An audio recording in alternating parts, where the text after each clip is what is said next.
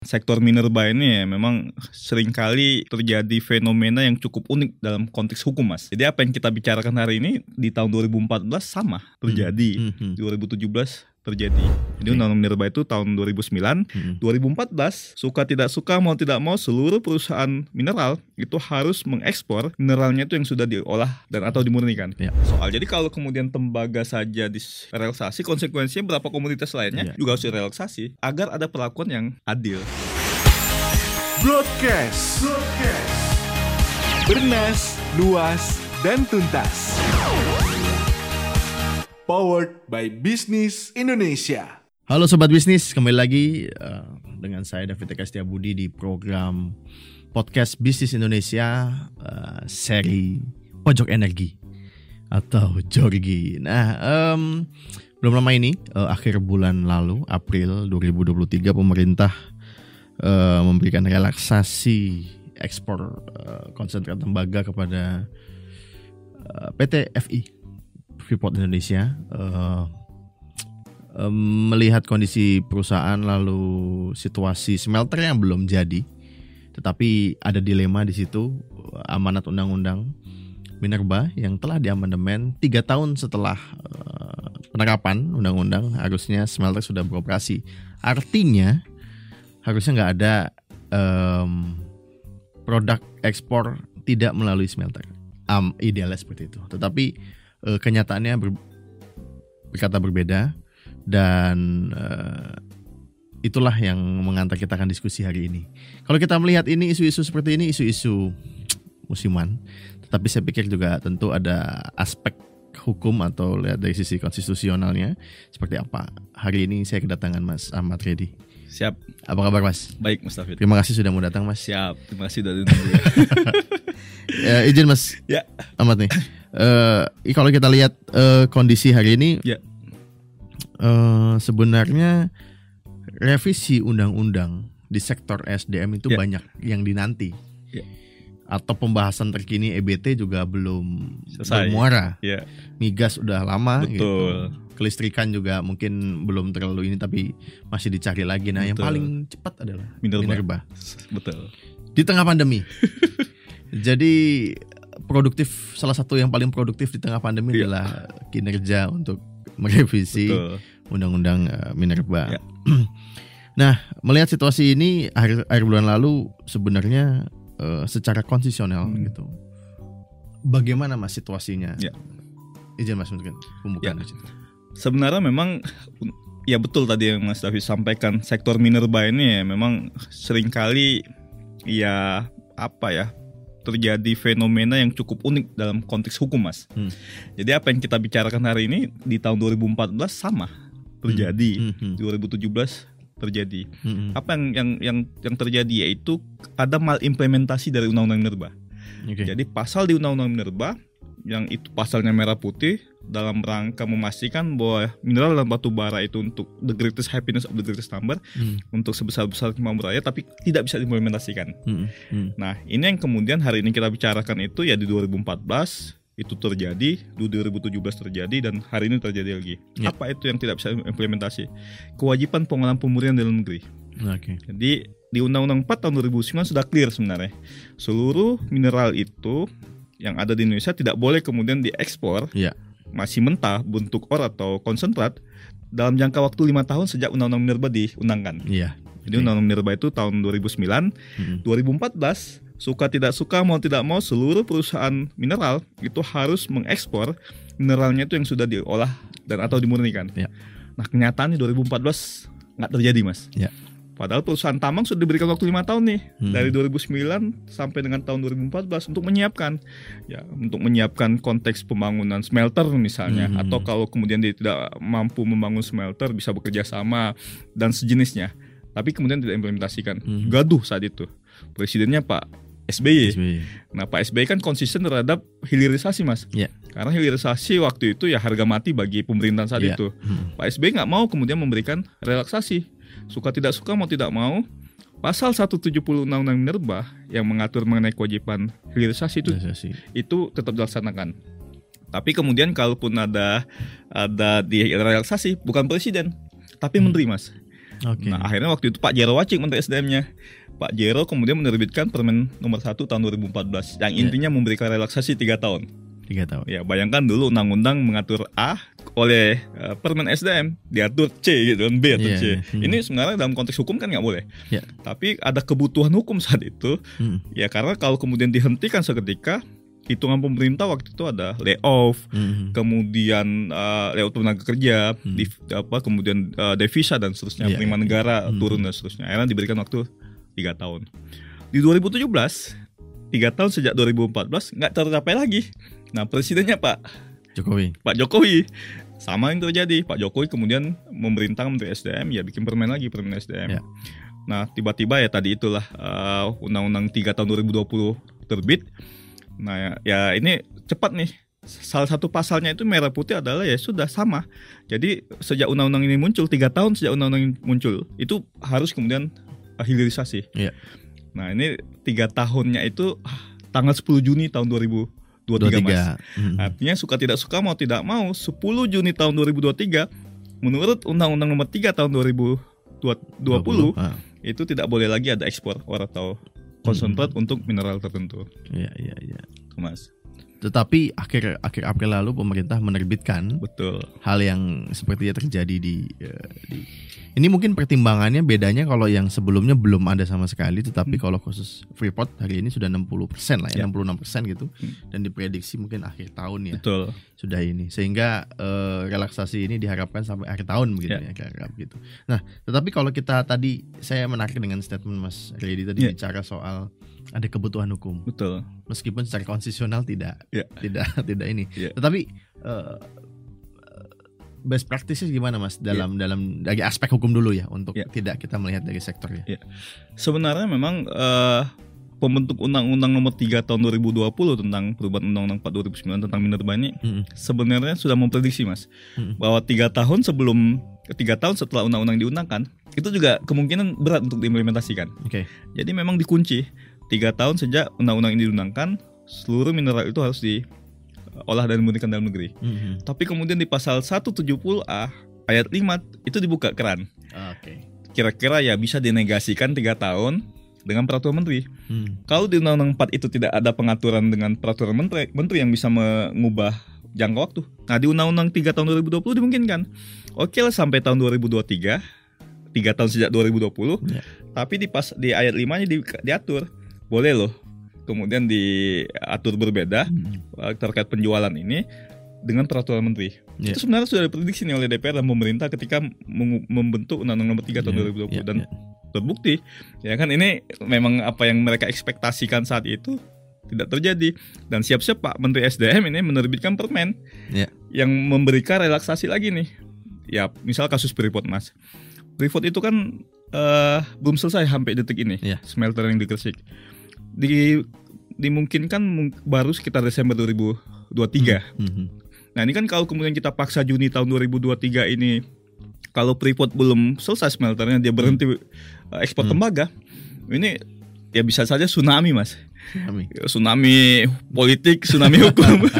ya kalau tsunami ekonomi dan hukum, tsunami politik karena Ya, bicara Freeport ini kan ya ada legal entity yang kemudian di sana kaitan dengan Hmm. uh, korporasi besar Ya, ya, ya, Amerika, kaitan di situ juga ada Inalum, Ya, Min ya. ID sebagai pemegang saham mayoritas. Hmm. Nah, saya kira memang ya kalaupun akhirnya sampai Desember ini Freeport belum bisa membangun, diberikan relaksasi sampai Desember, Hmm. ya saya kira itu bagian dari kepentingan non hukum, artinya kepentingan politik, ekonomi, sosial yang harus diperjuangkan oleh pemerintah. pemerintah Betul. gitu ya. Mas. Bicara soal tentu beda ya nuansanya, nuansa 2014 dan sekarang sudah bagian dari BUMN. Betul. Jadi sangat patut diperjuangkan. Ya. Itu mungkin yang saya isyaratkan dari kebutuhan hukum. Betul. Tetapi kalau bicara eh, dari sisi ini ya mungkin ada aspek kebutuhan industri tetapi Hmm, ini hanya ramai di tembaga. Ya. Bauksit relatif ini mungkin nanti ada timah, nanti ada Ya. nikel segala macam gitu. Dan undang-undang minerba itu kan berarti eh, menyatakan semua produk Ya. komoditas eh, minerba ya Mas Ya. ya. Nah, eh, bicara bicara eh, konsistensi. Ya. sebenarnya sih saya dari kemarin waktu pembahasan agak agak bertanya kenapa di undang-undang awal Iya. ditentukan lima tahun, Iya. lalu di sekarang undang-undang terbaru ini tiga tahun Iya. dengan capaian terkini dari mungkin 2019 gitu ya, Iya. pertumbuhan eh, eh, smelter juga sepertinya belum Iya. signifikan gitu. Nah, eh, apakah pintu samping itu Iya. sudah mengamankan banyak hal atau akhirnya itu jadi belait Iya. ompong gitu Iya, ya mas? ya?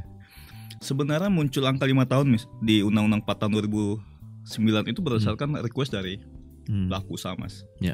Jadi memang eh, ya ketika undang rancangan undang-undang minerba itu disusun itu ditanyakan Ya. kepada Freeport, kepada Mhm. Newmont, Mhm. kepada eh, Vale ya. Iya. Eh, Itu ditanyakan saat itu kira-kira kalau mau bangun smelter berapa waktu yang di Hmm. diperlukan ya eh, tiga tahun enggak kami butuh lima tahun jadi munculnya pasal 170 di undang-undang 4 tahun 2009 yang memberikan jangka waktu tahu eh, lima tahun itu memang request dari perusahaan Ya. walaupun pada kenyataan 2014 lima tahun itu juga mereka belum membangun Belum. kecuali Vale ya Ya. Freeport Newman bel- belum sama sekali Hmm. 2014 nah saat itu saya kira memang nasionalisme kita begitu tinggi artinya ini nggak boleh nih undang-undang sudah jelas mengatur kalian nggak boleh ekspor or- or- atau konsentrat ketika belum bangun smelter. Hmm. Nah zaman Pak Dirjen Minerba saat itu Pak Suhyar Ya. itu sempat menyetop Freeport tuh 6 bulan mas. Ya. Jadi eh Freeport Anda belum bangun smelter nih, Hmm. Anda masih ekspor or atau konsentrat nih. M- Bagaimana komitmen sesuai dengan Ya, Minerba? ya, ya. Hmm. Itu Pak Suhyar kemudian me- menyetop Enam 6 bulan. bulan. Itu demo besar-besaran. Kemudian juga Freeport mengancam mengarbitrasikan Republik Indonesia, pemerintah Iya. gitu kan. Chaos. Jadi, nah ini kemudian akhirnya sudahlah diberikan lagi waktu relaksasi Hmm. tiga tahun. Tiga tahun. 2017 tidak lagi berikan relaksasi lagi sampai 2021. 21. Kemudian undang-undang mun- muncul undang-undang 3 tahun 2020 diberikan relaksasi dua. Sebenarnya relaksasi ini dalam konteks udah relaksasi permanen. Udah direlaksasi terus. Iya, Tapi iya. begini Mas, bahwa tujuan dari Undang-Undang 4 tahun 2009 itu sebenarnya paling tidak sudah tercapai. Contohnya untuk nikel. Ya. Nah, nikel itu kan sekarang udah udah sepenuhnya, Iya. sepenuhnya kita melakukan hil- hilirisasi. Hmm. Smelter terbangun, Hmm. kemudian produk-produk dari olahan eh, atau pemurnian eh, biji nikel itu sudah Ya. juga apa diserap oleh pasar, oleh Hmm. industri, bahkan jadi komoditas ekspor. Iya. Walaupun kita harus kemudian berjibaku di WTO. Kan nikel itu kita digugat oleh Uni Eropa. Uni Eropa. Artinya ketika kita konsisten untuk uh, hilirisasi ternyata kemudian tantangan juga besar. Hmm. Nanti ketika bauxitnya bisa saja. Ya. China kemudian men- mencoal menyoal kita gitu kan. Hmm. Ketika kemudian tembaga bisa saja. Bisa saja. Tapi yang terjadi adalah bahwa kita ya tadi sudah ada beberapa komoditas yang sudah kita Hmm. uh, hilirisasi dan itu berhasil. Tembaga juga sudah mau berhasil bahkan Freeport bangun di Gresik itu kan salah satu uh, apa smelter terbesar di muka bumi Mas untuk komoditas tembaga Iya, iya, iya. itu kan terbesar di muka bumi. Nah, mereka berjanji Desember ini selesai. Iya, iya. Jadi kalau Desember selesai ya sudahlah. Menurut saya dalam konteks kebutuhan eh, hukum dan ekonomi, ini waktu bulan Juni ya sudah digeser sampai Desember lah, enam Iya, bulan kan. 6 bulan. Kemudian menteri memberi menerbitkan men- eh, peraturan menteri untuk relaksasi enam bulan. Ya saya kira ini bagian dari win-win solution. Kalau di kalau bicara soal waktu memang Iya. apalah arti 6 bulan dari sebelumnya Iya. kan tahunan gitu. Betul. Tapi kalau nanti berbicara bunyi dari Permen SDM Iya. itu tegas secara waktu ya Mas ya. Iya. Dikasih beri periode waktu ya atau memang hingga eh smelter itu beroperasi gitu Mas. Iya, belajar dari permen SDM sebelumnya, Hmm. dia mengatur 21 komoditas mas mineral logam Hmm. mulai dari emas tembaga perak sampai ke mineral lainnya Iya, itu iya, ada iya. sekitar 21 komoditas Hmm. yang diatur itu adalah kaitan dengan eh, apa eh, kadarnya Hmm. Ya, kemudian bentuk bentuk eh, olahannya misalnya Olahannya. dari dari nikel jadi nikel mate gitu Iya, kan iya, nik- hmm. eh, pig iron dan seterusnya itu jelas diatur situ nah kalau kemudian tiba-tiba hanya untuk tembaga yang direlaksasi ini akan jadi soal mas Nah, bagaimana hmm. kata orang boksit itu kan Iya, iya, iya. kalau nikel oke lah karena mereka udah smelter udah banyak. Kom- Hmm. Timah bagaimana misalnya Iya, iya. komoditas timah gitu kan. Hmm. Padahal timah ini juga smelternya belum terbangun banyak. Iya. Artinya ya mereka masih menginginkan ini dibuka nih Hmm. ekspor untuk yang mentah ini. Iya. Nah ini yang kemudian menjadi soal. Jadi kalau kemudian tembaga saja direlaksasi, konsekuensinya berapa komoditas lainnya Iya. juga harus direlaksasi. Ada agar ada perlakuan yang adil. keberadilan di situ. Betul. Ya kita bicara soal ini agak agak agak eh, maksud saya menarik saya Ya. dari kondisi pertama kepentingan Ya. ya kalau amanat undang-undang sebesar besar untuk kepentingan Rakyat. rakyat Betul. tidak bisa dimanfaatkan kalau tidak ada fasilitasnya Betul. itu satu Betul. Eh, terkait dengan gugatan Ya. Itu berarti kalau demandnya dibutuhkan Ya. mau nggak mau mati-matian diupayakan Mm. Eh, sayangnya tidak semua eh, komoditas eh, minerba sedang dalam posisi yang sama mas Betul. seperti tembaga dan teman-teman yang lain. Ini saya tertarik sih ke, ke nikel itu. Ya. Ke nikel memang ini tegas. Ya. Eh, tetapi kemarin habis ngobrol juga dengan eh, Pak Chandra gitu bicara Hmm. katanya kalau untuk nikel sebagai stainless steel Ya. dan nikel sebagai eh, baterai itu Hmm. eh, jalurnya berbeda. Betul. Betul. Sehingga smelternya juga Beda. dari nol lagi gitu. Betul. Nah, akhirnya kekhawatiran ini juga menjadi eh, gunjingan secara hukumnya Ya. apakah cukup dengan pasal 170 tadi tuh Mas? Iya, pasal 170A itu memberikan peluang bahwa ketentuan tiga tahun itu bisa dinegasikan dengan Oke. Ratu Menteri. Mhm. Kalau dulu kan di Undang-Undang Minerba Iya. 2009 nggak ada. Mhm. Jadi ya pokoknya lima tahun aja. Iya. Nah di Undang-Undang 3 2020 ya 170A mengatur Mhm. memang tiga tahun, Mhm. tapi bisa loh ini diatur lebih lanjut dengan Iya. peraturan Iya, menteri dan itu pola itu sebenarnya sudah terjadi secara best praktis. iya.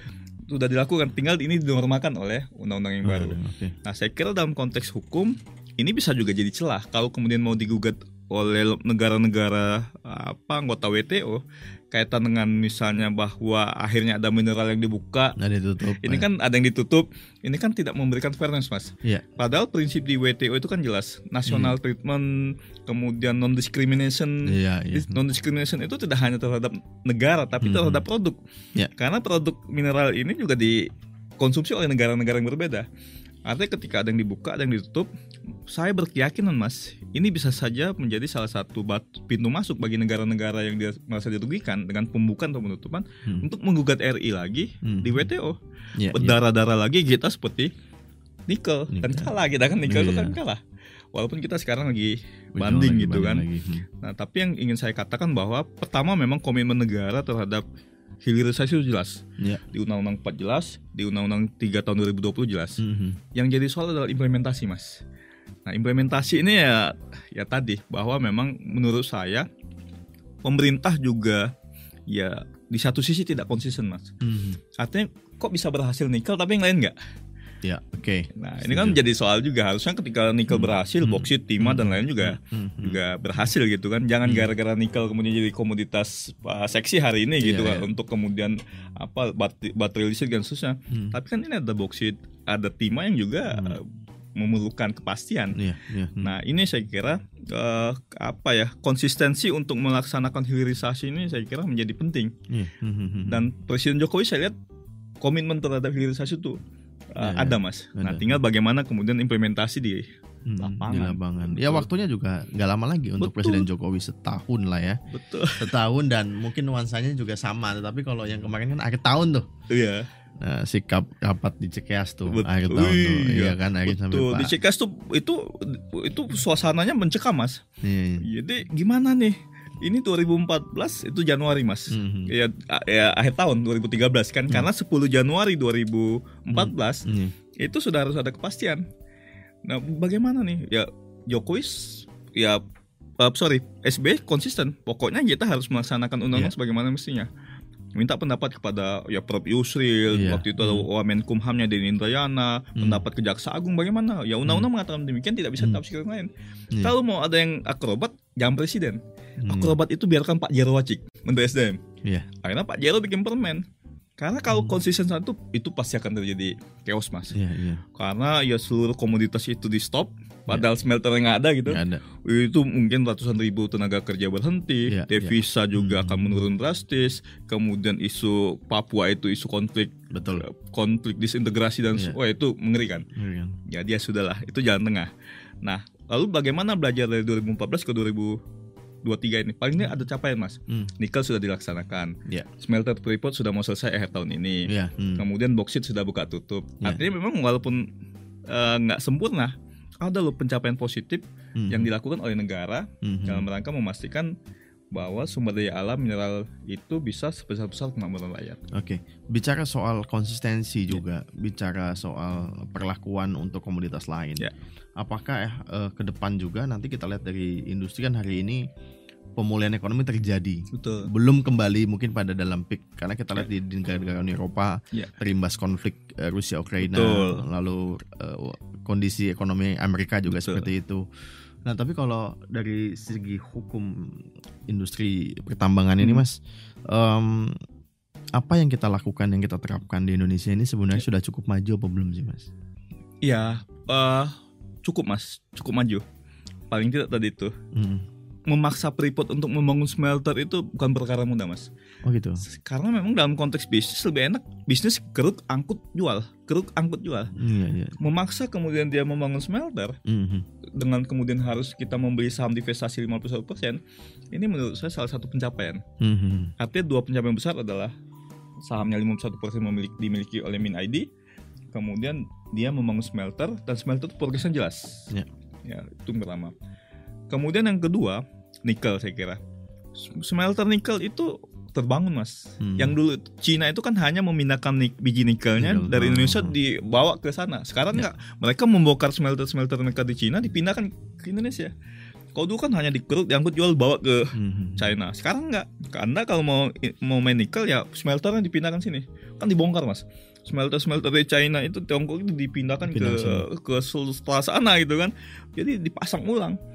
Dan ini memindahkan eh, industri hilir itu kan juga ada rekrutmen tenaga kerja, iya, ada iya. penerimaan negara, penerimaan daerah itu berhasil dalam konteks Hmm. apa pasal 33 Undang Dasar. Mhm.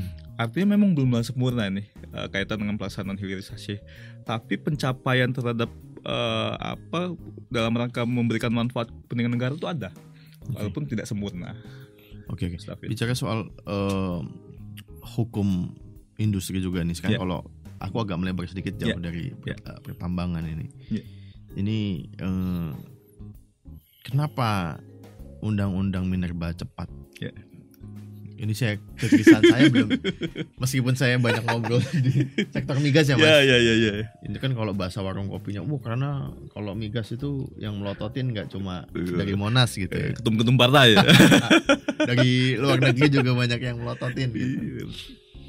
Tetapi juga eh, hari ini update atau progres eh, concern pemerintah untuk apa ya mengupdate amandemen undang-undang sektor energi itu eh, apakah hanya melihat dari sisi karena mungkin minerba yang paling depan mata ikut tren dunia gitu atau ada unsur-unsur yang lebih kompleks mas sehingga kayak EBT migas juga hari ini masih belum Iya, saya kira politik hukumnya agak berbeda mas. Migas itu jelas undang-undang migas itu diputus MK tahun 2012 yang Ya. membubarkan BP migas. Ya. Bentuk SKK migas hari ini kan nggak jelas. Betul. Jauh dari putusan MK. Ya. Tapi se- 11 tahun hari ini Iya. RU migas tuh nggak disentuh-sentuh. Iya. Ya, karena memang ya apa ya ada soal ke- keberpihakan yang menurut saya ini keberpihakan pada bangsa dan negara tuh nggak begitu muncul di di sektor migas. nah. Energi baru terbarukan sekarang Hmm. kurang seksi apa bicara mengenai energi terbarukan. Iya. Sekarang transisi energi menjadi salah satu pilar. Kita Hmm. di Bali kemarin itu kan Iya. komitmen terhadap transisi energi muncul. Tapi Undang-Undang Energi Nomor 30 Tahun 2009 sampai detik ini belum Hmm. direvisi. RUU EBT sampai detik ini nggak selesai Sudah selesai. ributnya ya antara pelaku usaha Masih dalam poin-poin tertentu. betul jadi ada hal-hal yang yang nggak selesai di situ Iya, iya. nah minerba mas minerba itu kan alasan alasan mengapa dibuka karena empat alasan Hmm. pertama menjal- menjalankan putusan MK Hmm. banyak pasal-pasal di undang-undang minerba yang digugat oleh MK dan ini harus Iya. diperbaiki masih Iya. ke undang-undang minerba baru ya sama undang-undang migas juga banyak juga tapi nggak Hmm. diperbaiki juga Iya, iya. yang kedua adalah ada pasal-pasal yang tidak implementatif di undang-undang minerba Hmm. yang harus kemudian diubah Hmm. termasuk yang smelter itu kan tidak Iya. implementatif Iya, diubah.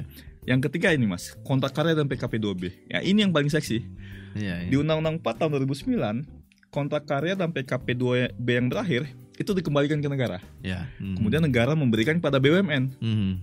BUMN nggak mau baru ke BUMD, BUMD nggak mau ke swasta secara lelang. Nah ini dulu itu ada banyak yang mau berakhir mas. Ada Arutmin misalnya. Iya. Itu mau berakhir dulu kan. Kemudian juga ada ah, ya ada Adaru dan seterusnya. Banyak, ya. Banyak. Yang Nah, termasuk Vale ini Betul. juga lah ya. Hmm. Kalau kemudian mereka pakai Undang-Undang 4 tahun 2009, selesai mas. Bisnis mereka tutup. Hmm. Lah- lahan mereka dikembalikan ke negara, Hmm. negara kasih ke Inalum, Bukit Asam, Iya. PT Antam, PT langsung. Iya. Hmm. Nah, kan ini nggak strategis masa mereka udah punya lahan 100 ribu Iya. hektar lebih Iya. gitu kan. Mhm. Padahal ini masih 30 40 tahun 50 tahun lagi masih diusahakan. Hmm. Nah, ini yang menjadi alasan terbesar mengapa Undang-Undang 4 tahun 2009 itu diubah. Iya. Buktinya terjadi di Undang-Undang 3 tahun 2020 berubah itu bahwa kontrak karya dan PKP 2B yang berakhir Hmm. dapat diperpanjang jadi IUPK. Iya, iya. Yang dulunya itu dikembalikan ke negara BUMN yang memiliki hak untuk mengusahakan selanjutnya, sekarang mereka tetap extend lagi gitu kan. Iya, iya. Nah ini luar biasa kan. Ya tapi di luar di di, di luar konteks itu, ya saya kira sepanjang perusahaan-perusahaan tadi memberikan ya kemanfaatan bagi negara, ini lebih baik. Karena ada juga mas lahan-lahan bukit eh, BUMN kita yang sekarang nggak diupayakan. Antam itu lahannya banyak mas.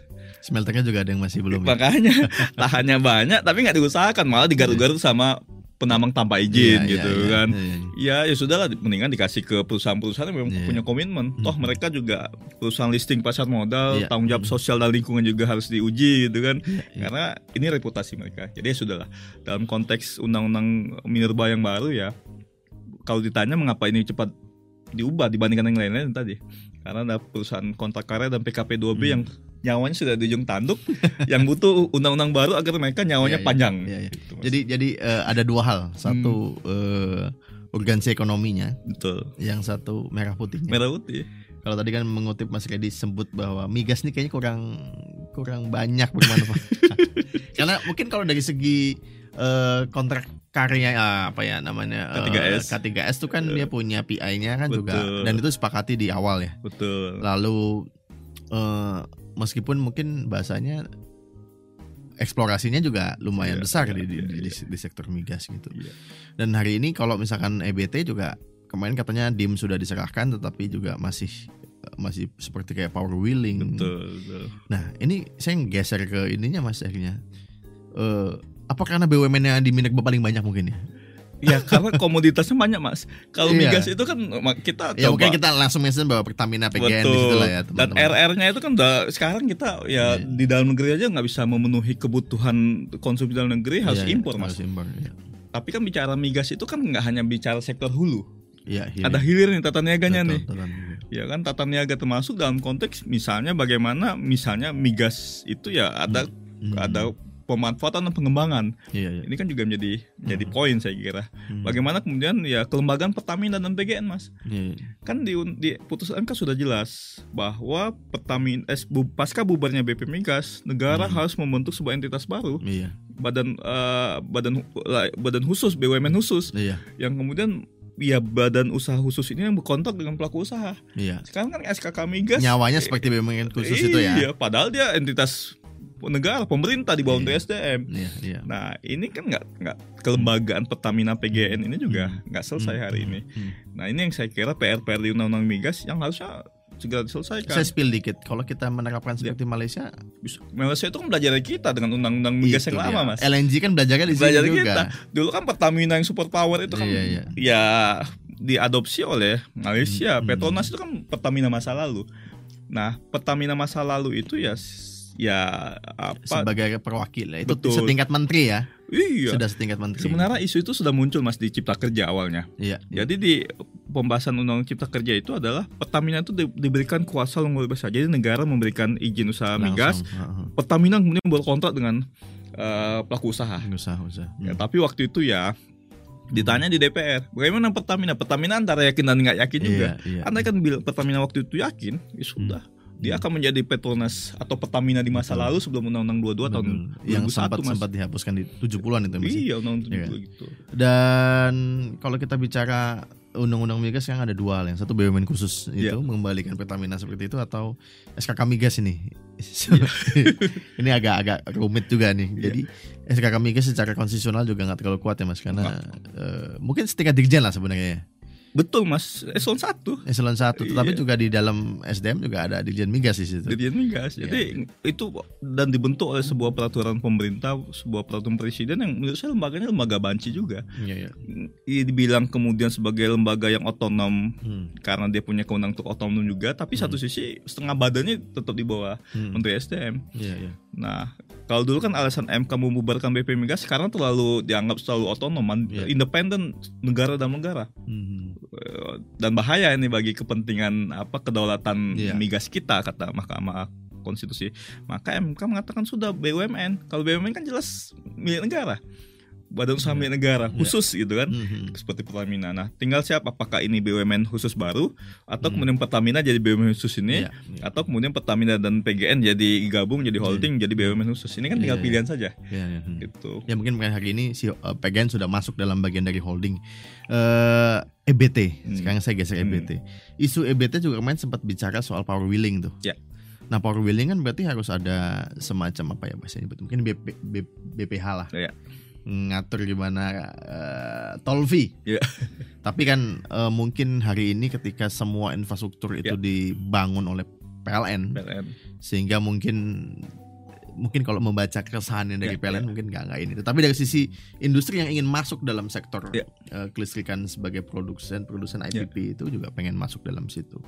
Nah kalau di sisi EBT, haruskah ada lembaga khusus? Karena kalau saya mengaca apakah eh, EBT ini ngikut seperti Minerba saja, Ya. tidak perlu ada badan khusus. Ya.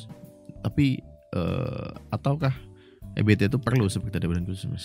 Ya sebenarnya kan pertama dalam konteks rangkaian EBT itu kan bicara mengenai sumber energi. Ya. Sumber energi udah jelas nih, mulai dari matahari, angin, Hmm, air kan air, banyak sumber energi kita. Kan kita melimpah mas. Ya. Panas bumi saja kita potensinya salah satu Terbesar. terbesar di dunia Hmm, kan. hmm. Nah ini sampai hari ini kan nggak dioptimasi. Ya, Ya, ya. karena memang ya nggak jelas nih arah pengaturannya. Hmm, hmm. Ada undang-undang panas bumi, tapi kemudian ketika benturan dengan undang-undang ketenaga listrikan kan jadi soal. Ya. Nah, maka butuh memang eh, memang undang-undang EBT nih Ya, yang bisa ya. mensinkronkan antara listrik kemudian sumber energi eh, panas Hmm. bumi. Nah, ini sumber energi. Nah, setelah sumber energi jadi ini kan lalu bagaimana proses kan dia pembangkit nih. Ya. Pembangkit, transmisi, distribusi dan penjualan. Hmm. Nah, di Undang-Undang Nomor 30 tahun 2009 tentang ketenaga listrikan yang di- berkali-kali diuji ke MK, MK mengatakan listrik itu harus kemudian dimonopoli oleh PLN. Ya. Artinya kalau ditanya, lalu bagaimana kemudian pelaku usaha masuk? Silakan masuk, dia di pembangkit dan harus bekerja sama dengan PLN. PLN. Jadi nggak Lebih bisa tegas lebih tegas. ketimbang migas nih. Betul, dia nggak bisa bangun transmisi sendiri, distribusi, Iya, apalagi iya. jual sendiri. Pokoknya ya Iya. harus kerjasama dengan Hmm. PLN. MK Hmm. jelas mengatakan demikian. Karena listrik cabang-cabang produksi yang menguasai hidup Hmm. orang banyak. Hmm, hmm, hmm. Nah, dalam konteks itu, ya saya kira ya UEBT itu kalau ditanya apakah butuh lembaga atau khusus atau tidak, menurut saya ya Hmm. tidak mas, sama seperti Minerba saja. Hmm. Diberikan izin gitu kan, izin usaha panas bumi, Hmm. ya izin usaha pema- apa, izin usaha apa, apa eh, tenaga surya dan seterusnya. hmm. Kemudian ya nanti biarkan PLN yang kemudian menjadi Betul. pembelinya mas. Kalau saya lihat terakhir kali dalam draft Ya. yang katanya terakhir kali dikeluarkan dari DPR itu Hmm, sebenarnya yang seru bukan tentang energi baru, tetapi yang terbarukan itu betul. Batu bara lah ya di situ ya. Betul. turunan batas mungkin yang gasifikasi yang nggak tahu nih Betul. arahnya Sebenarnya gasifikasi itu di Undang-Undang Minerba yang baru udah diatur. iya di Undang-Undang 3 tahun 2020 bahkan ada insentif mas royalti Iya. 0% jadi bagi pemegang izin usaha pertambangan atau PKP 2B eh, yang yang apa yang melakukan pemanfaatan dan pengembangan batu bara di dalam negeri Hmm.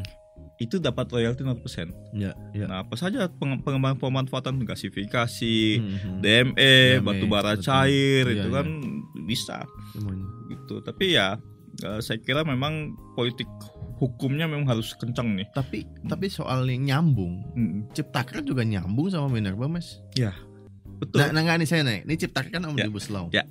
Eh, saya nggak tahu banyak tentang konsep hukum dari segi um- omnibus law, tapi Hmm. kan di spill sedikit. Ada. Di migas juga di spill sedikit Betul. gitu. Sehingga dulu kan perdebatannya loh ngapain harus ada amandemen Ya, ya. gitu. Nah, belajar dari case seperti Hmm, itu ke hmm, depan ini kayak yang masih running. Ini gimana kita harus meng- mem- apa ya, membaca itu Ya. mengamatinya, Mas? Ya sebenarnya undang-undang cipta kerja itu kan mengubah lima undang sektor SDM, diubah Hmm. semua. Hmm. Minerba, migas, panas bumi, kemudian ketenaga listrikan, termasuk ketenaga nuklir mas. Iya, iya. Tenaga nuklir itu di, Iya. diubah juga. Nah, Nuklir masuk di EBT juga. masuk, Ah, iya masuk, kan? masuk Ah, juga. iya, itu iya, di iya. Undang-Undang Cipta Kerja juga Dari- disebut. ah. masuk. Kalau dulu itu harus kemudian Batan Iya, bekerja sama sama dengan BUMN di Hmm. Undang-Undang Cipta Kerja dimungkinkan swasta. iya, iya. iya. Makanya sekarang udah muncul ada Torkon misalnya. Torkon, ya. ya itu kan bagian dari uh, implementasi Undang-Undang Cipta Kerja. Hmm. Karena dari tahun 97 Mas, Undang-Undang Nomor 10 tahun 97 tentang Hmm. ketenagakerjaan sampai tahun 2020 Hmm, itu nggak jelas Iya. kaitan dengan Hmm. pengusahaan Iya. ketenagakerjaan itu. Batan menggunakan itu hanya buat latihan-latihan ya, aja Mas, latihan di Serpong dia bikin Iya. ya, apa main-mainan gitu Iya, kan. iya, iya. Padahal ini kan potensinya besar. Hmm, Nah, Undang-Undang Cipta Kerja membongkar itu. hmm, Swasta boleh. Un- Sepanjang ya tadi Hmm. Batan terlibat di situ, BUMN terlibat di situ, silakan swasta melakukan pengusahaan terhadap Hmm. uh, mineral radioaktif. Iya, nah, ini iya, bagian dari upaya energi terbarukan. Iya, Pun di Undang-Undang Cipta Kerja sudah mulai didorong gitu kan, di spill. ah, di ya. spill. Ah. Walaupun sebenarnya yang yang muaranya tuh di RUU EBT ini harusnya Iya, harusnya. bisa lebih komprehensif di situ. Betul. Tuh. Mas Meskipun kalau bicara EBT juga luas sekali ya Mas ya. Luas. Misalkan penerapan dia mungkin dari sisi panas bumi. Apakah panas bumi itu EBT? Juga itu kan masih kompleks ya. Ya, ya Nah, bisa, bisa itu- saja dianggap iya. energi terbarukan gitu kan. Iya, iya. Itu. Itu, itu ber- ber- berbeda gitu. Mm-mm. Oke, masanya terakhir. Ya. Em, cenayangnya Mas Redi ini. Migas dulu atau EBT duluan? EBT. Eh, kenapa Mas? Ya pertama sekarang transisi energi itu merupakan keharusan. Hmm. Hari ini kita masih tergantung dengan batu bara, Mas. Lebih Hmm. dari 60% itu listrik kita tergantung dengan batu bara. Batu bara. Padahal batu bara ini kan ya saya kira energi Iya. kotor lah. Hmm. Artinya ya sudah kita harus hijrah ke energi baru terbarukan. Hmm. Yang kedua adalah negara kita ini karunia Tuhan kepada kita tuh luar biasa, Mas. Hmm. Maka di seluruh undang-undang bidang sumber daya alam di consider menimbang huruf atau di selalu ditulis bahwa Indonesia Indonesia dikaruniakan sumber daya alam yang luar biasa dari Allah Subhanahu dari Hmm. Tuhan Yang Maha Esa. Iya, iya. Ya, tapi hari ini ini bisa jadi petaka, Mas. Ya, kita kaya panas bumi tapi kemudian tidak bisa dimanfaatkan Ya. secara optimal. Hmm. Kemudian kita punya potensi a- a- air, gitu Air, kan. PLT MH, PLTM. A- A- PLTA kita yang isunya juga Wah, parah, Mas. investasinya lama. Parah, oh parah itu mas. Itu mengerikan, kasihan. Mereka sudah nunggu COD, Iya. tiba-tiba misalnya surat izin sumber daya air yang keluar dari Iya, PU. Harganya juga belum tentu. Harga juga nggak jelas. Padahal mereka sudah berjuang mati-matian loh. Iya. Kemudian harus melalui pembiayaan bank. Banknya Iya. ngalir terus tagihan. Iya. Tapi belum COD sampai detik ini. Iya, iya. Ini kan merugikan.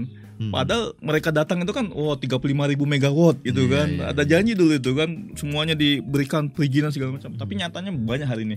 Jadi saya itu melihat banyak kemudian uh, PLTA, PLTA, PLTMH itu sampai hari ini belum bisa COD bisa, dengan berbagai macam kendala teknis Iya. di lapangan. Hmm, hmm. Nah ini meng- mengapa RUEBT itu saya kira harus segera di, Harus di, di- di apa di, diusahakan, ya. disahkan. Ya, jadi jadi secara nggak langsung bahwa tuntutan zaman lebih berpihak ke EBT lah. Betul.